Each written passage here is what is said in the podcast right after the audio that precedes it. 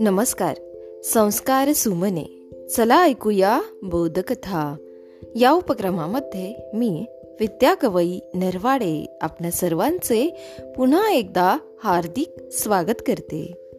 बालमित्रांनो आज आपण माता आणि मातृभूमी ही गोष्ट ऐकणार आहोत. चला तर मग ऐकूया. सुभाषचंद्र बोस इंग्रजांच्या हातावर तुरी देऊन जर्मनीत बर्लिनला आले. एका हॉटेलात त्यांनी मुक्काम ठोकला. त्यांच्याबरोबर एक मित्र पण होता. एके दिवशी सकाळी वर्तमानपत्र वाचत असताना त्यांच्या डोळ्यात पाणी आले. मित्राने विचारले काही वाईट बातमी आहे का? हो माझ्याच मृत्यूची बातमी आहे. इंग्रजांनी आपली नामुष्की झाकण्यासाठी मी विमान अपघातात ठार झालो असे खोटेच छापून आणले आहे. अरे मग त्यात एवढे वाईट वाटण्याचे काय कारण? तू तर जिवंत आहेस. तुला हे वाचून हसू यायला पाहिजे.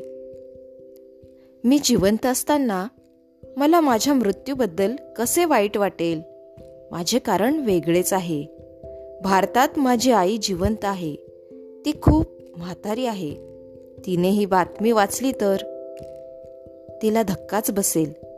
कदाचित त्या धक्क्याने तिला मृत्यूही येऊ शकेल. मी इंग्रजांना चुकून इकडे आलो आहे. परत भारतात जाता येणार नाही. काही खुलासाही पाठवता येणार नाही. भावना विवश होऊन ते बराच काळ असे बोलत राहिले. नंतर शांत होऊन थोड्या वेळाने ते म्हणाले ठीक आहे.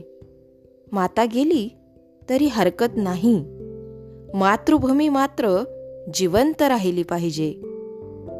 सुभाषचंद्रांचे ते वाक्य ऐकताच जर्मन मित्र नतमस्तक झाला. भारतभूमीला व तिच्या कुशीत जन्मलेल्या अशा देशाभिमानी स्वार्थत्यागी व ध्येयासाठी सर्वस्व समर्पित करणाऱ्या सुपुत्रांना त्याने जणू वंदन केले. बालमित्रांनो या ठिकाणी आपण थांबूया. उद्या पुन्हा भेटू एका नवीन गोष्टीसह. तोपर्यंत घरी राहा सुरक्षित राहा आणि मास्क लावा. माझा मास्क माझी जबाबदारी. धन्यवाद.